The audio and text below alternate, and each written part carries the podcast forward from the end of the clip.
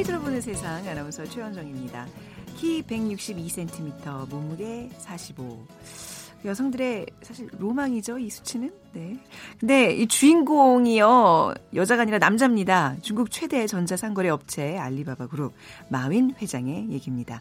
이렇게 작고 왜소한 탓에 작은 거인이라는 별명이 붙어 있습니다. 20여 년 전 월급 15,000원으로 그의 사회생활은 시작됐다고 하죠. 비록 가난한 대학 영어 강사로 출발했지만 이제는 임직원 8만 6천여 명, 시장 가치 약 470조 원에 달하는 중국 최대 IT 기업의 수장이 됐죠. 실패의 연속이었지만 좌절하지 않고 끝없이 도전하는 그의 삶은 늘 화제였습니다. 어, 근데 이번 주는 좀 더 특별하네요. 글로벌 IT 업계에서 다시 한번 최고의 이슈로 등장했습니다. 창업 20주년인 내년에 알리바바 회장직에서 물러나겠다는 의사를 밝혔기 때문인데 그 이유에 대해서도 많은 얘기들이 이어지고 있습니다. 자, 빅데이터 크로스 성공지도 시간에 마윈 회장에 대한 얘기 자세히 나눠보고요. 어, 여러분 올림픽의 열기로 가득했던 1988년 기억나시나요? 그 당시는 어디서 뭘 하고 계셨는지요. 잠시 후 빅 투 더 퓨처 시간에는 30주년을 맞는 서울 올림픽을 키워드로 빅데이터 분석을 해보겠습니다. 자, 오늘 음, 빅퀴즈 서울 올림픽과 관련된 문제입니다. 88년 제24회 서울 올림픽은 평화의 올림픽이었습니다. 어, 1980년 모스크바 올림픽과 84년 로스앤젤레스 올림픽이 반쪽 대회로 치러졌지만 이제 서울 올림픽은 동서 화해 무드가 조성되면서 160개국에서 8,400여 명이 참가한 올림픽 사상 최대 규모의 대회였죠. 자, 88 올림픽의 마스코트는 호랑이를 모티브로 한 상무를 돌리는 호돌이였습니다. 자, 호돌이의 다정한 그 친구가 또 항상 옆에 있었는데 그 친구 이름을, 이름을 맞춰주시면 됩니다. 어, 뭐였지? 보기 들으시면 알 거예요. 1번, 호동이. 2번, 포동이. 3번, 호순이. 4번 원정이. 자, 호돌이의 친구. 오늘 당첨되신 두 분께 커피와 도넛 모바일 쿠폰 드립니다. 정답 아시는 분은 휴대전화 문자 메시지 지역번호 없이 샵 9730으로 보내주시고요. 짧은 글은 50원, 긴 글은 100원의 정보 이용료가 부과됩니다.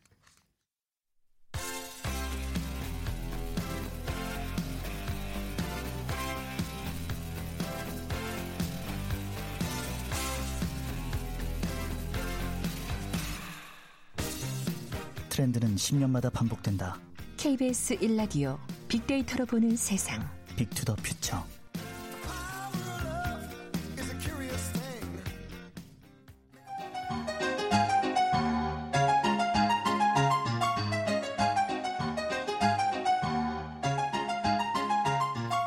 아, 아침부터 왜 다들 기운이 없어요?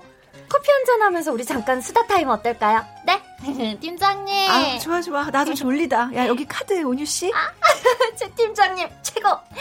전 차장님, 용대리님. 우리 다들 온유 커피 한 잔씩들 하시고 힘내세요. 아 역시 최 팀장님 센스쟁이. 아 정말 최고. 아 근데 용대리 요즘 왜 이렇게 힘이 없어? 아니 제가 스포츠 광팬이잖아요. 아시안 게임 끝나고 나니까 이게 좀 사는 게 재미가 없네요. 아 맞아요. 한일전 축구 진짜 재밌었는데. 음, 맞아. 아유, 아시안 게임 하면 야 뭐니 뭐니 해도 86년 그 아시안 게임 이관왕 응? 최윤희 선수지. 어? 카퍼레이드 하고 그때 아주 정말 난리였어. 몰라? 아, 네, 최윤희 선수요? 어, 몰라 몰라?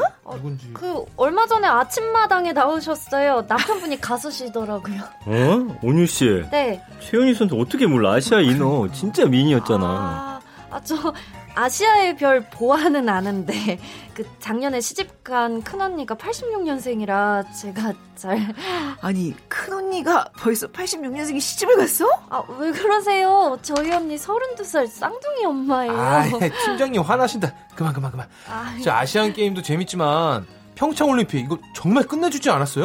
영미, 영미, 영미! 이러면서 막. 아, 맞아요. 진짜 대박이었어. 아, 그니까 저 그때 평창 패딩 입고 갔다 왔잖아요. 아, 왜들 이래. 올림픽 하면 팔팔이 제맛이지. 아, 그럼요, 맞아요. 손에 손 잡고 안에 이 노래. 벽을 넘어서 그렇잖아요. 어, 예. 굴렁쇠 기억나? 그, 그 꼬마도 이제 엄청 컸을 거야. 대학 갔을까? 아? 팀장이 도대체 왜 그러세요? 제 생일이 9월 17일이잖아요. 88년생. 다음 주네? 어, 생일잔치. 이번에도 내가 한번 거하게 해줄게. 아, 아닙니다, 아닙니다. 괜찮습니다. 제가 1988년 9월 17일, 어? 올림픽 개막날 태어난 진정한 88 꿈나무라고요. 벌써 제가 서른 살이니까 굴렁쇠 소년이 꼬만 아니죠. 그때 그 88 꿈돌이가 그럼 서른 살이 된 거야? 아니 그럼 용대리 온유 씨 혹시 두 사람 호돌이 알아? 호돌이? 어, 저 호랑이 계열에서는 호돌이보단 수호랑이 저희는 좀 더 잘 아는데. 네, 뭐 그래도 당연히 원조는 호돌이라는 건 알아요. 아 근데 저 팀장님, 차장님 진짜 옛날 사람.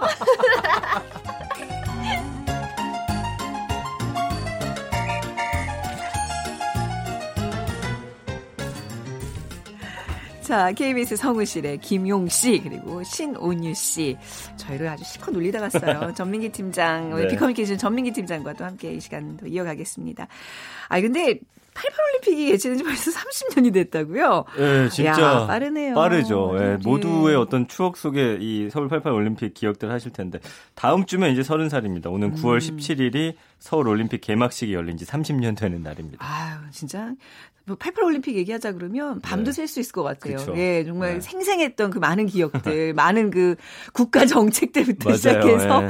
그참 얘기들이 많은데 어, 빅데이터 상에서도 근데 사람들이 88 올림픽 30주년이라는 걸 많이들 좀 인식 하고 계실까요? 아, 그거는 모르는데도 예. 30년 지났지만 언급량이 꽤 많아요. 지난 그래요? 1년간 음. 89,500여 건. 예. 그러니까 네. 어, 88 올림픽 치면은 역시나 이제 평창과 비교가 많이 되다 보니까 좀 언급이 있었고 네. 비둘기라는 연관어. 그때 당시 아, 비둘기 그때 왜 진짜 비둘기 탔잖아요. 예, 올림픽 그 스타디움에 딱 날리고 막 그래, 그랬잖아요. 그거 멋있었는데 예. 참 사고가 그다음에 있어서. 올림픽 음. 성화라든지 외국인이란 키워드도 있고 네. 호돌이 당연히 나오고요. 네. 뭐 성화봉송 그때 당시 대통령했던 뭐 전두환 대통령 네. 이름도 나오고 굴렁쇠 뭐 코리아나 이런 단어들로 음. 이 서울 올림픽을 기억들 하고 계셨습니다. 아, 그러니까 우리 국민들 당시 이제 뭐 저희 기세가 몇 학년이었죠? 중1? 중1이었나? 저는 중일.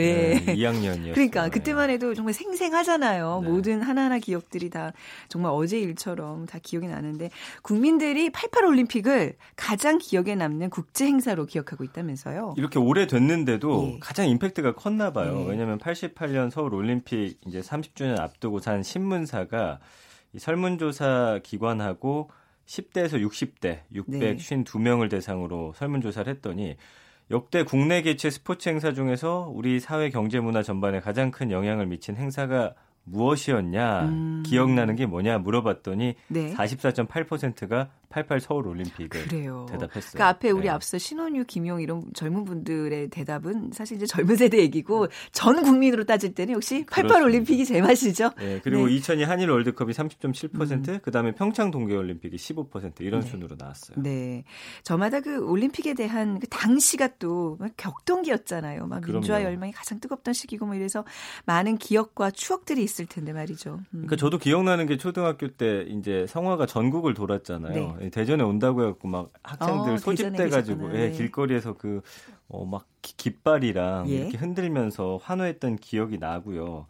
그다음에 학교에서는 네. 그 올림픽 영어를 가르쳤대요. 저는 이 기억은 없는데 올림픽 영어는 뭐예요? 혹시라도 외국인이 만났을 아. 때 친절하게 설명해 줘라 해가지고 이 올림픽 영어를 가르쳤대요. 네. 그리고 이제 아버지 셔츠에 꽂혀 있던 솔담배가 이제 그때 88로 88 바뀌었고. 맞아요. 예. 기억나네요. 그다음에 아. 이제 어 중계 방송 시간 조정에 대비해 가지고 네. 썸머 타임제를 실시를 했고 그 당시에 예. 그리고 이제 88 호돌이라는 단어가 그때 굉장히 넘쳐났죠. 동네마다 음. 이제 간판에 뭐88 호돌이 이런 붙인 슈퍼 식당 문방구 굉장히 많았고 네. 그다음에 이제 그룹 코리아나의 손에 손잡고 아직까지들 다들 많이 기억하시고 네. 그때 이제 굴렁쇠 소년이 정말 큰 화제였고 네. 아까 말씀드린 대로 올림픽 영어 테이프를 돌려들으면서 음. 영어 공부를 시켰다고 합니다. 억지로. 올림픽 영어 왜 우리 학교에서는 안 시켰지?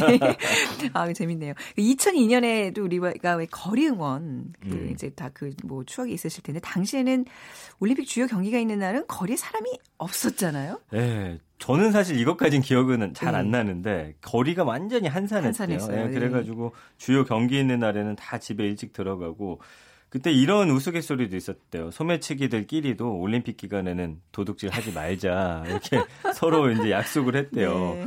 그리고 이제 88 올림픽 덕분에 전 세계에 대한민국이라는 나라가 있다는 걸 알릴 수 있다라는 그 자부심에 음. 네. 정말 온 국민이 하나가 됐던. 네. 근데 이제 당시 가장 비참했던 학생들이 바로 고3인데 그때 이제 몰래 몰래 학력고사 앞두고서 네. 막 봤던 이런 음. 경험담들도 올라오더라고요. 네. 예. 그래서 어떤 식으로든 그 시대를 조금이라도 살았으면 88 올림픽과는 연관이 다들 돼 있어요. 예, 그렇죠? 그러니까 학교에서는 올림픽 행사 대비해 가지고 저도 이제 매스 게임 같은 거 이제 연습했던 기억이 나거든요. 학교에서요? 예, 그게 왜 했는지 어. 모르겠는데 이게 음. 이제 어 이런 지역적인 행사를 또 만들어 가지고 네. 다 모여 가지고 어, 또 네. 함께 했던 기억이 있고 자원봉사자가 워낙 많 았대요. 그때 네. 당시에 이제 뭐 자료집 같은 거 내는데 7만 3천 명, 또 음. 자원봉사 요원만 2만 6천 명, 그 다음에 어 개회식, 폐회식 운영 요원 2만 명 정도 해가지고 네.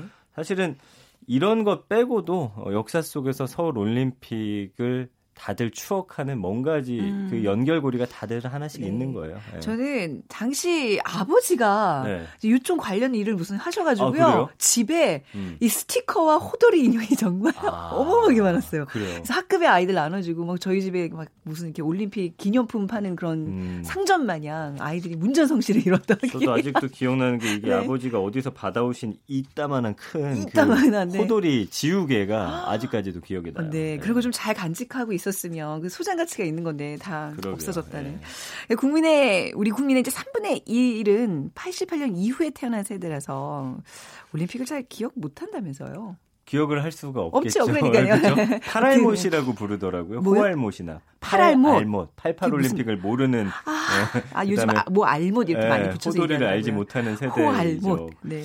이제 이제 통계청 조사를 봤더니 우리 인구 중 30세 미만이 전체 32% 정도니까 말씀해 주신 대로 3분의 1은 아예 경험이 없는 거고 음, 사실 그 이후 세대도 한 91, 2년까지는 아마 기억 못 할 거예요. 근데 30대 중반 이상은 어 아무래도 88 서울 올림픽을 더 크게 생각하는데 네.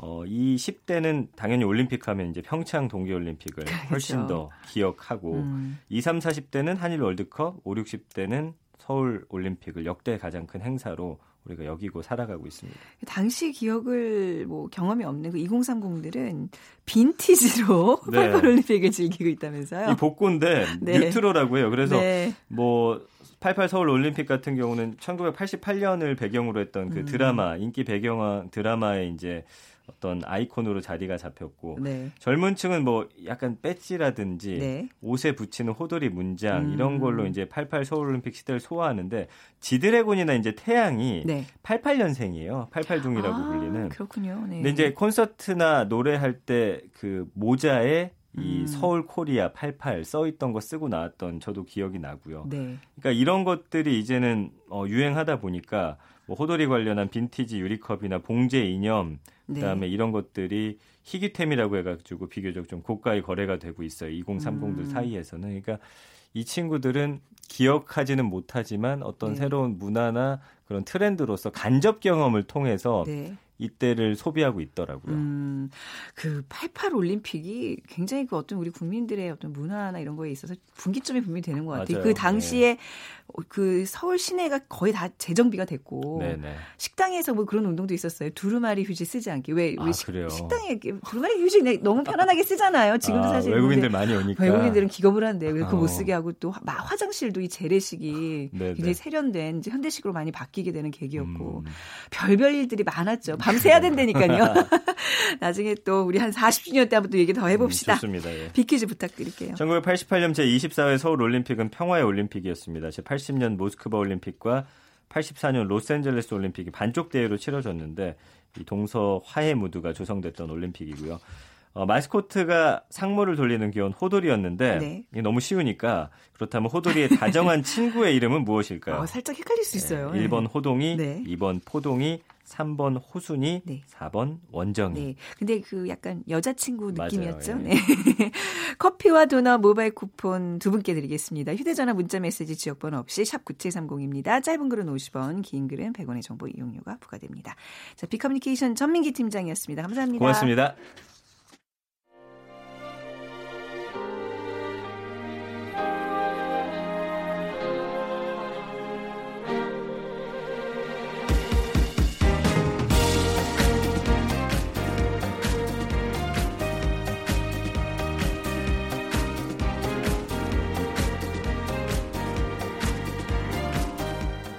박희준의 성공지도 시작하겠습니다. 저는 연세대학교 산업공학과 교수 박희준입니다. 4차 산업혁명이 본격적으로 빅데이터로 본 세상과 KBS 1라디오 박희준의 성공지도가 만났다. 미래를 읽는 힘을 키우는 시간. 빅데이터 크로스 성공지도.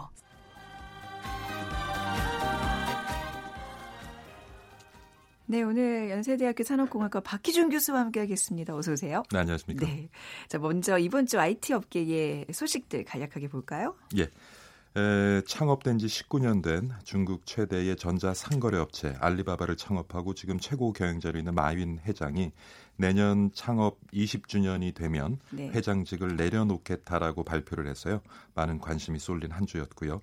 에, 또 국내 이 통사 중에 하나인 KT가 향후 5년간 4차 산업혁명 관련된 인프라에 23조를 투자하겠다.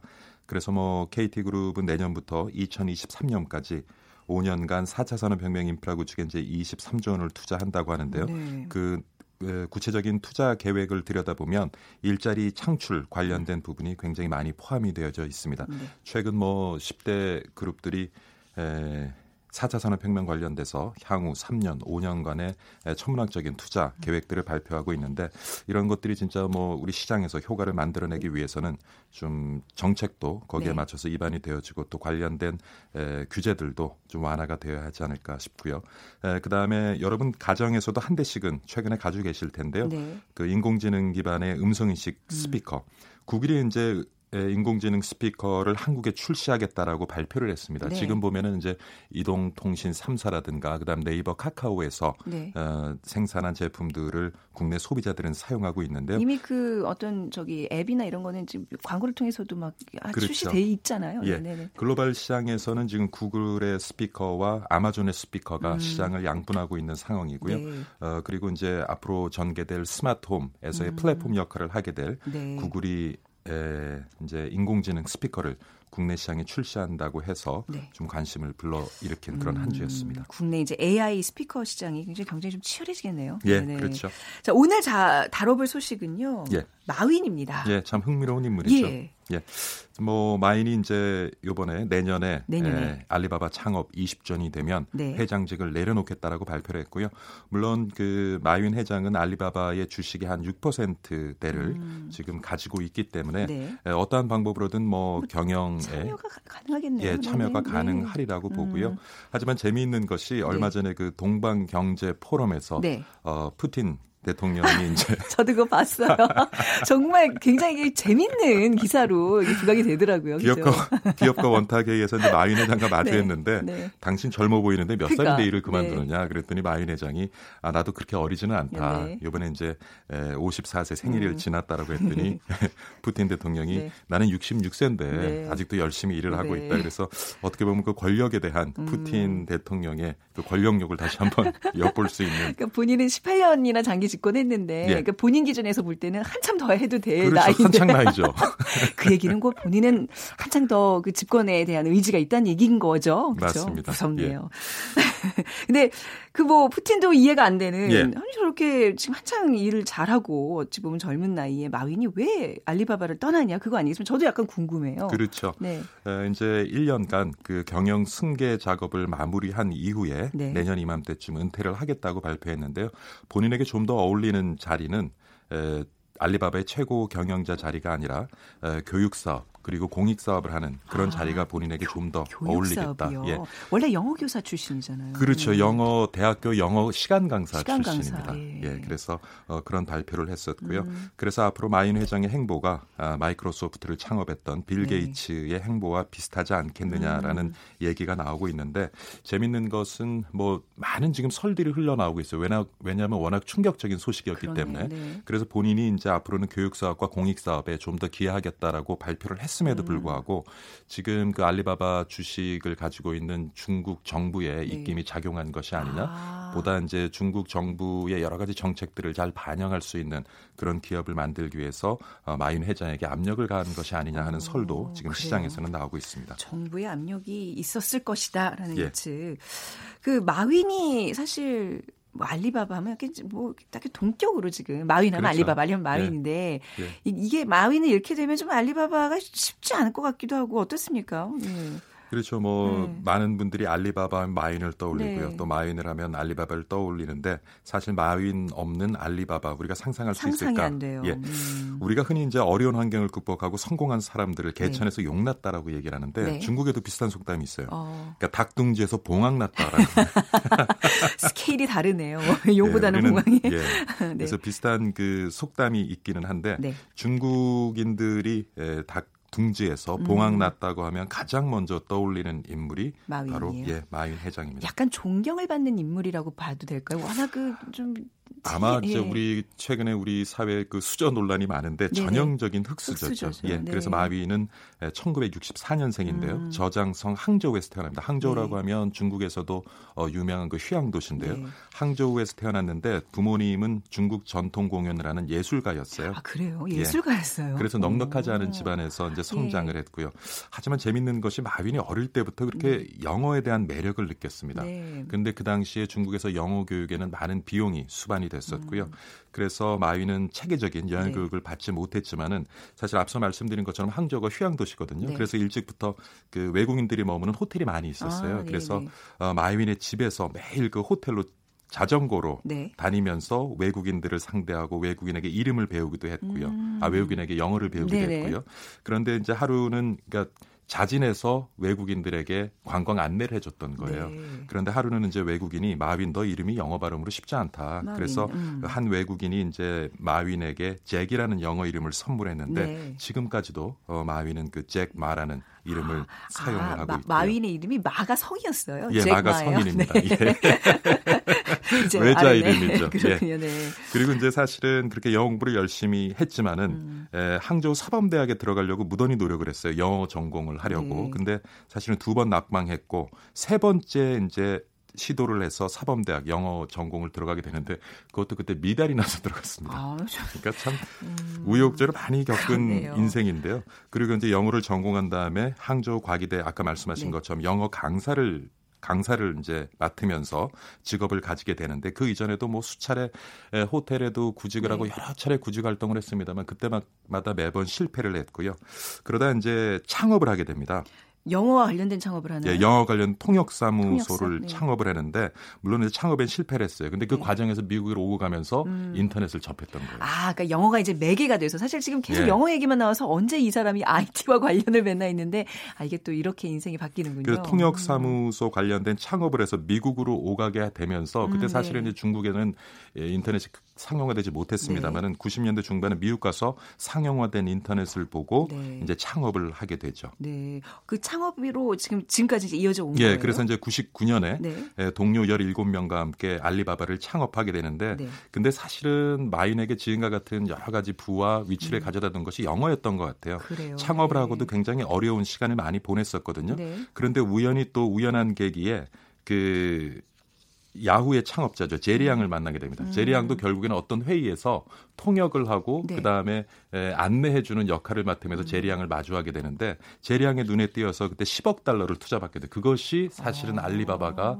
급성장하게 되는 계기를 마련했고요. 그렇군요. 그 다음에 또 제리 양의 소개로 소프트뱅크의 손정희 회장한테 네. 음. 또 엄청난 천문학적인 투자를 받습니다. 그것이 결국에는 이제 오늘날 알리바바가 있게 된 기반이 됐던 거죠. 혹시나 이 방송 들으시는 또 많은 학부모님들이 역시 애들은 영어를 잘 가르쳐야 돼 하면서 이제 영어에 또 집중하시는 그런 일은 없겠죠. 뭐 이전에 사실- 말씀드렸 지만은 구글과 같은 경우에 네. 앞으로 3년 안에 40여 개국의 방언까지도 95% 어, 소화할 수 있는 예. 동시 통역기를 만들어냅니다. 아. 그래서 언어를 통해서 논리력을 키우는 건 중요하지만 네네. 영어에 투자하는 건 다 헛겁니다. 그러니까 그 당시에는 근데 이게 굉장히 중요한 매개체가 됐다는 건 아, 분명한 그럼요. 사실이에요. 근데 예. 사실 그뭐 영어 실력뿐만 아니라 이 사람 자체의 리더십이나 이런 것도 정말 대단하지 않나요? 저는 아. 마윈의 얘기 중에서 똑똑한 사람들은 그들을 이끌어줄 나 같은 바보가 필요하다. 음. 그 그의 어떤 경영 철학이 좀 읽혀지는 얘기였어요. 맞습니다. 그러니까 아마 그런 면에서 좀 존경을 받지 않았나 싶은데 아무튼 그래서 이제 알리바바를 세계 최대 전자 상거래 업체로 성장시켰습니다. 그렇죠. 네. 어, 뭐 중국 항저우에서 가난한 가정에서 태어났던 음. 마윈 회장은 1999년에 6만 달러, 그러니까 한국 돈으로는 한 6,700만 원 정도 자본금으로 알리바바를 설립했지만 그 뒤에 제리앙 그리고 손정의 투자를 받으면서 아주 급성장하는 계기를 마련했고요. 지금은 뭐 세계 그 8억 7천만 명의 고객에게 하루에 5,500만 개 물품을 배송하는 아주 거대 기업으로 성장을 했고 시가총액은 하나로 보면 한 450조 원. 네. 이게 어느 정도 수치나면 우리나라 1년 예산액보다 조금 많습니다. 약간 그렇게도 뭐 감이 안 와요. 뭐 그냥 대단하다. 그러니까, 그러니까 세계 네. 시총 지금 6인데요. 네. 세계에서 제일 큰 기업 여섯 번째 기업입니다. 어, 그러니까 우리가 좀 알고 있는 비슷한 업체가 이제 아마존 이런 거 아니겠습니까? 예. 어디가 더 커요? 아마존이 더 크죠. 크죠. 예, 지금 시총 1위 기업은 애플이고요. 아마존과 네. 애플이 이제 1, 2위를 두고 굉장히 치열한 경쟁을 벌이고 있는데 네. 사실은 지금 시총에 있어서는 아마존이 앞섭니다만은 네. 그 전자 상거래 업체에서 어, 취급하는 물품으로 봤을 때는 지금 아, 알리바바가. 알리바바가 아, 더 큽니다. 아시아권에선 단연 아, 예, 탑이죠. 아시아권은 예. 네. 교수님이 보시기에 사실 이제 뭐 마윈 얘기를 이제 인생의 어떤 그 역정을 좀 오늘 봤는데 어떤 생각이 드세요? 우리나라에도 마윈 같은 사람이 좀 나와야 될 때 되지 않았나요? 우리나라에 아마 마윈 같은 사람이 나왔으면은 성공하기 힘들죠. 마윈도 그렇고 스티브 잡스도 그렇고요. 네. 아마 그런 인물들을 어, 키워내기에는 적합하지 못한 어떤 교육 환경, 네. 문화를 우리는 여전히 가지고 있다는 생각이 들고요. 사실은 초고속 인터넷을 가장 먼저 상용화해서 음. IT 강국, 인터넷 강국이라는 자부심을 우리 가 가지고 있습니다만은 음. 사실 뭐 지금 알리바바가 창업된 지 20년이에요. 그리고 알리바바를 아까 아마존과 같이 얘기했지만 아마존과 알리바바를 창업한 두 창업자 음. 제프 베조스와 마윈은 동, 동갑내기입니다. 네. 그러니까 1960년대 중반생이거든요. 네. 그들이 이제 나름대로의 어떤 성장을 새로운 아이디어를 가지고 사업을 만들어내는데 에, 우리 같은 경우는 좀 제대로 된 그런 사업이 만들어지는 환경을 우리가 구축하지 못한 것이 아니냐. 아까도 10대 재벌들의 투자 네. 계획을 발표했습니다마는 뭐 투자 계획도 많이 나오고 정부의 규제 완화 관련된 목소리도 없습니다만은 음, 네. 그런 것들이 사실 시장에서 어떤 무엇인가를 성과를 만들어내기에는 아직 많이 부족한 부분이 있고요. 음. 네, 제도의 문제라고 보세요? 아니면 뭐 인물, 뭐 인재에 대한 인재는 문제? 있습니다만은 네. 그런 인재가 주목받고 성장해 나갈 수 있는 우리가 제도적 뒷받침이 안 되는 안 것 되다. 같아요. 그래서 네. 사실 오늘 알리바바 얘기도 하고 아마존 음. 얘기도 하지만 왜늘 이런 시간에 네. 다른 나라 기업들 창업자 얘기를 해야 되는지 그 부분이 조금 아쉽죠. 네, 박희준 교수님과의 항상 이 대화의 끝은 우리나라는요 하면서 한숨을 푹 쉬면서 마무리하게 되는데 아 근데 좋은 날이 올 거예요. 저는 이거 과정이라고 봐요. 맞아요, 그렇죠. 우리 이대로 끝나지 않습니다. 네, 항상 이렇게 또 이런 소식 좀 전해주면서 우리가 좀 계기가 되고 자극이 됐으면 좋겠습니다. 아, 그럼요. 네, 오늘 연세대학교 산업공학과 박희준 교수님과의 말씀 여기까지 나누겠습니다. 감사합니다. 네, 감사합니다. 자, 오늘 비키즈 정답은요, 0448님, 그리고 1640님 맞춰주셨습니다. 아, 꽁트 듣고 있는데 왜 이렇게 완전 공감 얼굴이 화끈화끈할까요? 하셨어요. 그쵸. 저 연기하는 저도 화끈거려요. 저 그렇게 옛날 사람 아닌데. 그리고 1640님께서는 그 해에 88년에 올림픽 끝나고 바로 결혼하셨다고요. 아들이 30살인데 별명이 올림픽 아들입니다. 자, 어, 오늘 마마센 파파스의 캘리포니아 드리밍으로 예, 띄워주면서 인사드리겠습니다. 지금까지 아나운서 최현정이었어요. 고맙습니다.